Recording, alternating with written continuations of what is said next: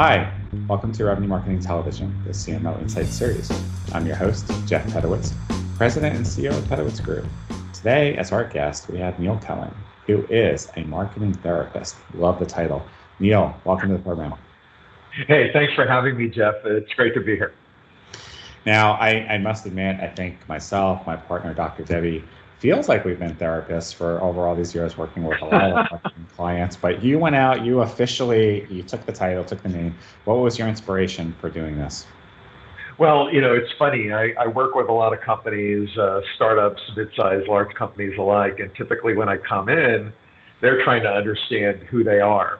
And uh, and you know fortunately and i've been working with them at the end of at the end of the session they said like oh my god it's like a therapy session. And i said like huh okay listen to my customers. So I called myself a marketing therapist. Uh, and it seems to have worked out since pretty well.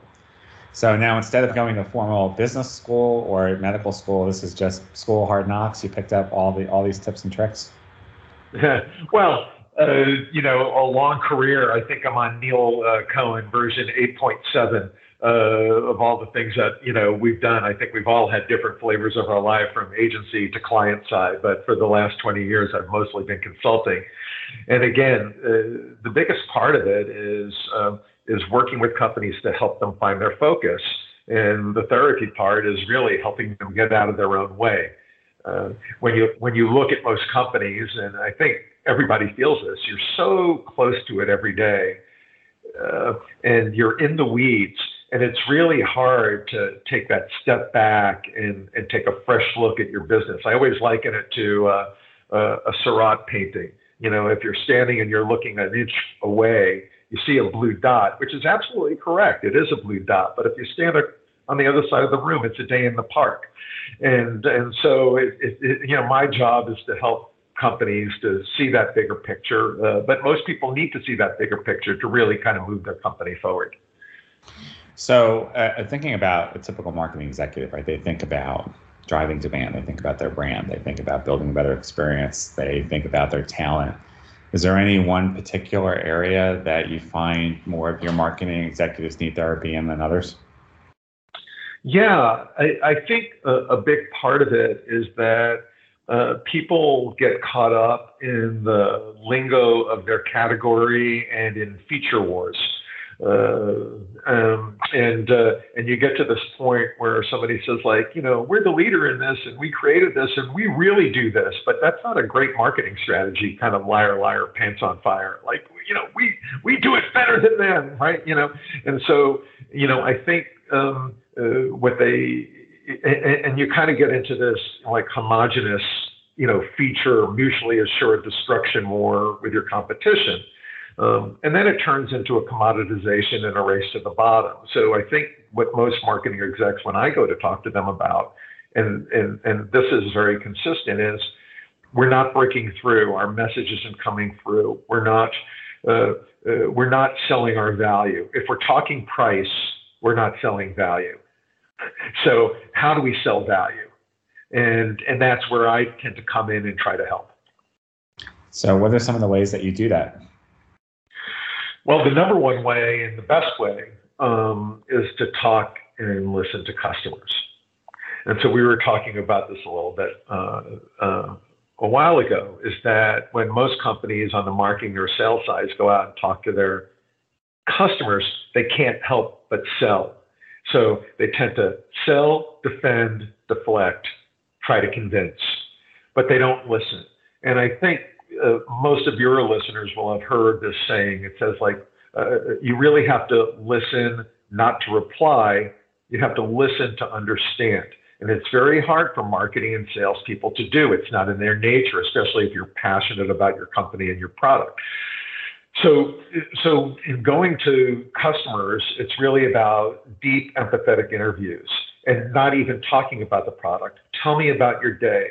Tell me what your issues and challenges are. Why are those things important? Why are they important to you? Why are they important to your company? What's the impact? Why? Just keep asking why. It's the old five whys to really get down to that emotional component. Because at the end of the day, people do make rational decisions, but all rational decisions are informed by emotion. And so you have to really get down deep inside to understand. And, and, and at the end of the day, your customer will always tell you better what problem that you solve for them than you will ever format in your own mind. So I, I kind of call it uh, marketing jujitsu in a way. It's like take your customers' words, take your customers' ideas, and use them to get more customers.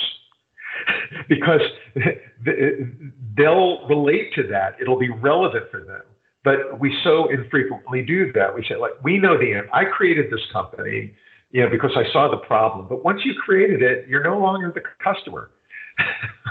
well, it's, it's really interesting that you say that because I, I, I find that a lot of marketing executives they get so caught up in the brand and the story that they fail to remember that they're not the heroes in their own story the customer is right so as they're coming up with all these great slogans and themes and messaging and creative there's no customer in it anywhere it's, it's all no, no, exactly you know so it's and then they wonder why it doesn't work and then we have this whole world of so many different channels now so not only does the story have to be strong and customer centric, but you have to be able to tell it in a variety of formats.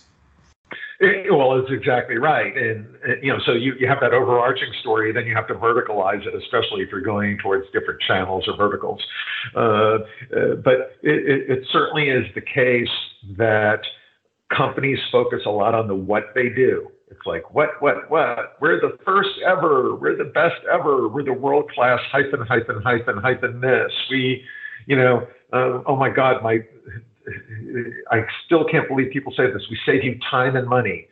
And we'll talk about that separately in a second. I'll go off on a little rant, but uh, but never is it about the customer story. Like it's rarely about that and how they're using it and how they're doing it and why they care. And, you unless, know, of course, so they really are saving time and saving money, then it probably would be. Yeah. But but yeah, I get I get what you're saying.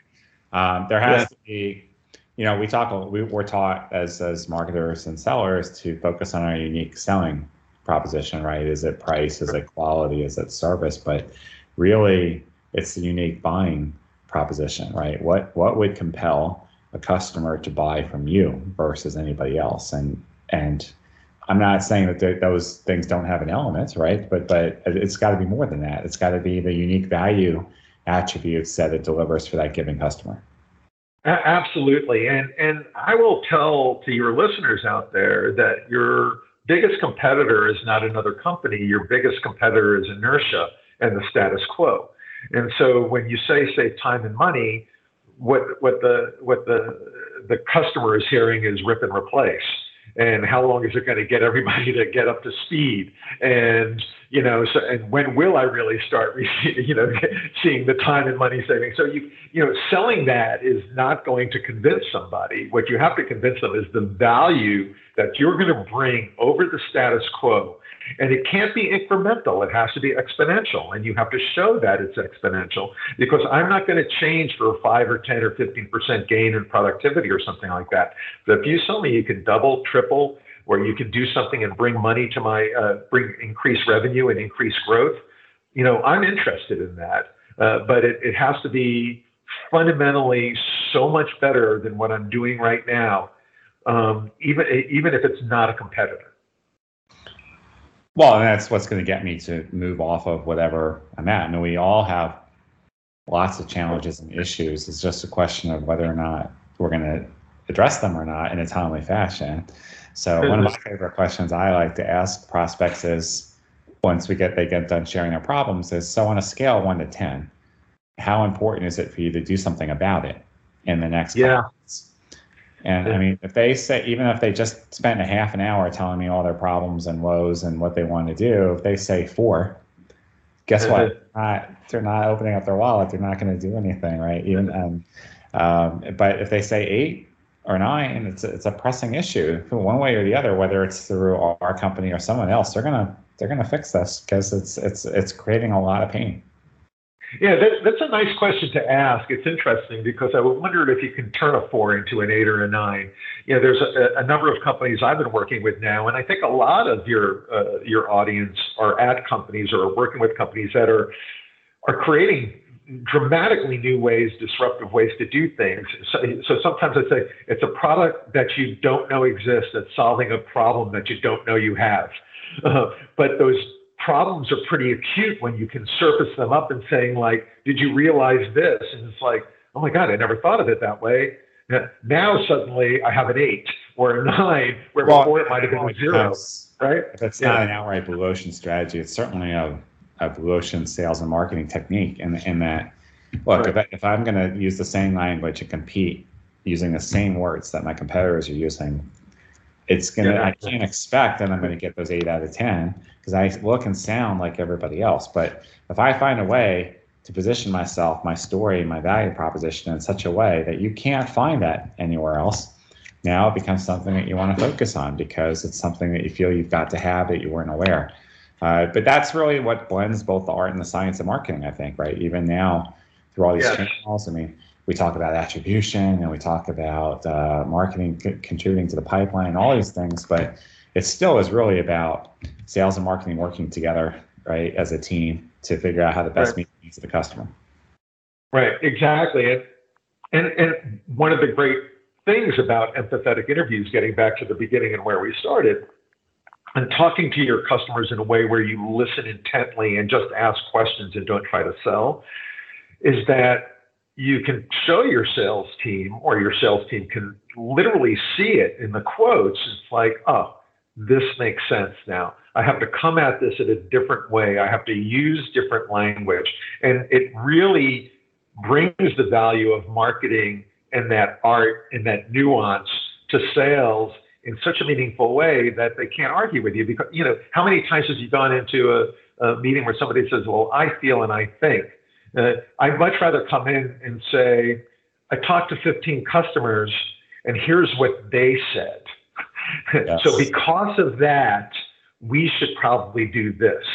A much better frame, much more powerful place to come from uh, uh, than, uh, than, than that other direction. Very well said. And I, I, I, think sometimes we get a little too caught up in marketing uh, and we get in our war rooms and we map out our personas and our buyer journey and study our campaigns do we talk to anybody? do we validate any of this to be factually true, not just based upon our expert opinion, because we've been doing this for 10 or 15 years? I mean, I think sometimes we overconvince ourselves, right? And, and go, going back to the basics and really hearing from the customers. This is what I liked about you. This is what I didn't like. This is why I bought from your competitor. Um, yeah. to your point, not just hearing it, but then doing something about it. Uh, yeah. you know, it's one thing to listen, and then it's I think you have to take action on it. Otherwise, you're not really then fundamentally changing anything. Right. Well, it, it's it's funny because I I'm just kind of going through my mind of like the last seven or eight or nine companies that I just work with, and I would say 100% of them develop their marketing positioning, their messaging, and their sales enablement materials, all of them in a vacuum tube. None of them talk to a customer ahead of time and none of them were having any success which is you know i'm grateful because it's work for me but you know it's definitely not the best way to go about and if, and if you're listening to this right right save yourself some money and and go out and and, and listen intently and ask the right questions uh, because you'll learn so much. Even something fundamental. I nine out of every ten marketing executives I've talked to have never been on a sales call. Never had to have a quota before. I, what, what a great place to start. Like just, especially now, so much easier because we're all virtual. Right? Hey, just ask your sales team. Just jump in on the calls. Be a fly on the wall. Listen. You know, listen to what the prospects and the customers are saying, how they're responding to the, the questions, the messaging, your features, your functions, and you, you learn a lot more about that. I mean, it's like a real living focus group every single day. Uh, yeah, that, it, it, it absolutely is, and it, it's funny how we don't tap into these valuable resources that are right there, all, and, and, and it takes no time. so, uh, uh, it really doesn't. I mean, even doing look win loss analysis, having a third party call up every time, but, but, both when you win and when you lose, like find out why did they pick you.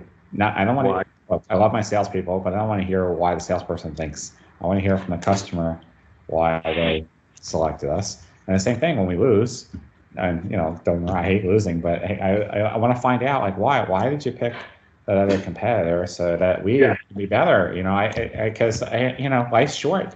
I, you might have other projects, opportunities. I might not have gotten this one, but I'll, I'm going to get the next one. you know, I'm going to come. Well, well, and the the funniest thing, and I, I will say this for an outside third party, um, uh, I found that when I ask the questions. Uh, and I'm coming in and you, know, you build a rapport after an interview after about 30 or 40 minutes. And, uh, and, and suddenly they really tell you why uh, right? You know, they, they, they, they kind of couch it a little bit uh, uh, when, when the sales guy calls us, like, explain it to me, but a third party. And I love it when I get to the part of the interview where they say, like, don't tell anybody I told you this, but, and, and and I and I stop them, and I always say 100 percent of the time because this happens often. I said, "Remember, I'm being paid to talk to you, even though I'm a third party." He says, "No, no, it's okay. You're cool." Once we we picked the other vendor because they were a better fit. Like, right. But what made them a better fit? Like what know, made them a better fit? You know, and so it's like was was it their price, their approach, their people, like how they did it? Like, you know, so yeah but you got to dig and you got to ask you got to ask the why um, and uh, and and you actually even have to ask them what it means when they say something because their definition of fit and your definition of fit might not be the same thing. So like when you say fit what do you mean? Like explain that to me so we're on the same page because there's these eye of the beholder words where you just assume and and that's the thing that I'm talking about with follow-up questions asking why. Like what do you mean when you say that and now, why is that important? Don't assume that you understand the customer's definition of a word. Get on the same page with them so you understand how they're defining what they're saying. Yeah, you got to dig. Even if they say something like, uh, they made me feel more included throughout the sales cycle, or they provided more or better materials. How did they did they supply videos? Did they do a personalized approach? Was it a detailed proposal? Was it a? I mean, because I've also found over years what one person values is is could be the very opposite of someone else. Uh, sometimes executives say, "Look, I mean it. I only want a one pager with a value proposition and a high level Gantt chart." And then the other executive will say, "One page, but no, I, I want to see a very detailed step by step breakdown. What are you going to do by day, by week?" And so, you, but if you don't ask the questions up front, you're not going to know what they want to see and and and how the final presentation needs to look like. Well, it, Jeff, you, you hit on a really important point here, which is every, you know, there are currencies, you know, of value um, within all these different groups, especially now that everybody's doing what they're calling account-based marketing and they're spreading, you know, not just vertically in an organization, but horizontally. Well, the, yeah. yeah, right. but, but, but everybody has a different currency of value and you have to understand what that, that currency is to them. Is it, saving time or like you know like i get i get 80% of my day. Or is it um, now that i'm not spending that money there i can put it towards development of new product or creating new markets. Know, in other words it, it's not always saving time and money goes to the bottom line. The currency of value might be i don't have to worry about that anymore. I could do something of high value versus uh, you know something that is is is really kind of mundane and can be automated. So so learning what those currencies are, just like you were saying, is really critical, and you have to ask those questions that you've been talking about. Yeah, and they, you know, you know what they say about assumptions, right? so, very, very, very much so. Very much so. Yeah. Uh, well, this was quite illuminating. I could see why you're having so much success as a therapist. So uh, it, it's okay if I call you from time to time too, right? Uh, absolutely. You know, you can you can ask my wife. She says, "Who are you talking to for free today?" But uh, uh, but you know, something that's part of it. You know, it's if you go out there and you just share and you're kind and you're and you're transparent with people, you know, good things tend to happen. And so, hopefully, everybody out there in your audience will do the same. awesome. So, Neil, if the audience out there they want to get in touch with you, they want to get a little therapy, what's the best way to get in touch with you? Uh, you can reach out to me through LinkedIn. I'm easy to find because I'm the only marketing therapist out there. Uh, and start there because my all my contact information is is right there. Fantastic. All right, Neil Cohen, marketing therapist. Thank you for being on the program. Jeff, thank you so much for having me. Say hello to Debbie uh, for me, and uh, best of luck to you. I absolutely will. Thank you.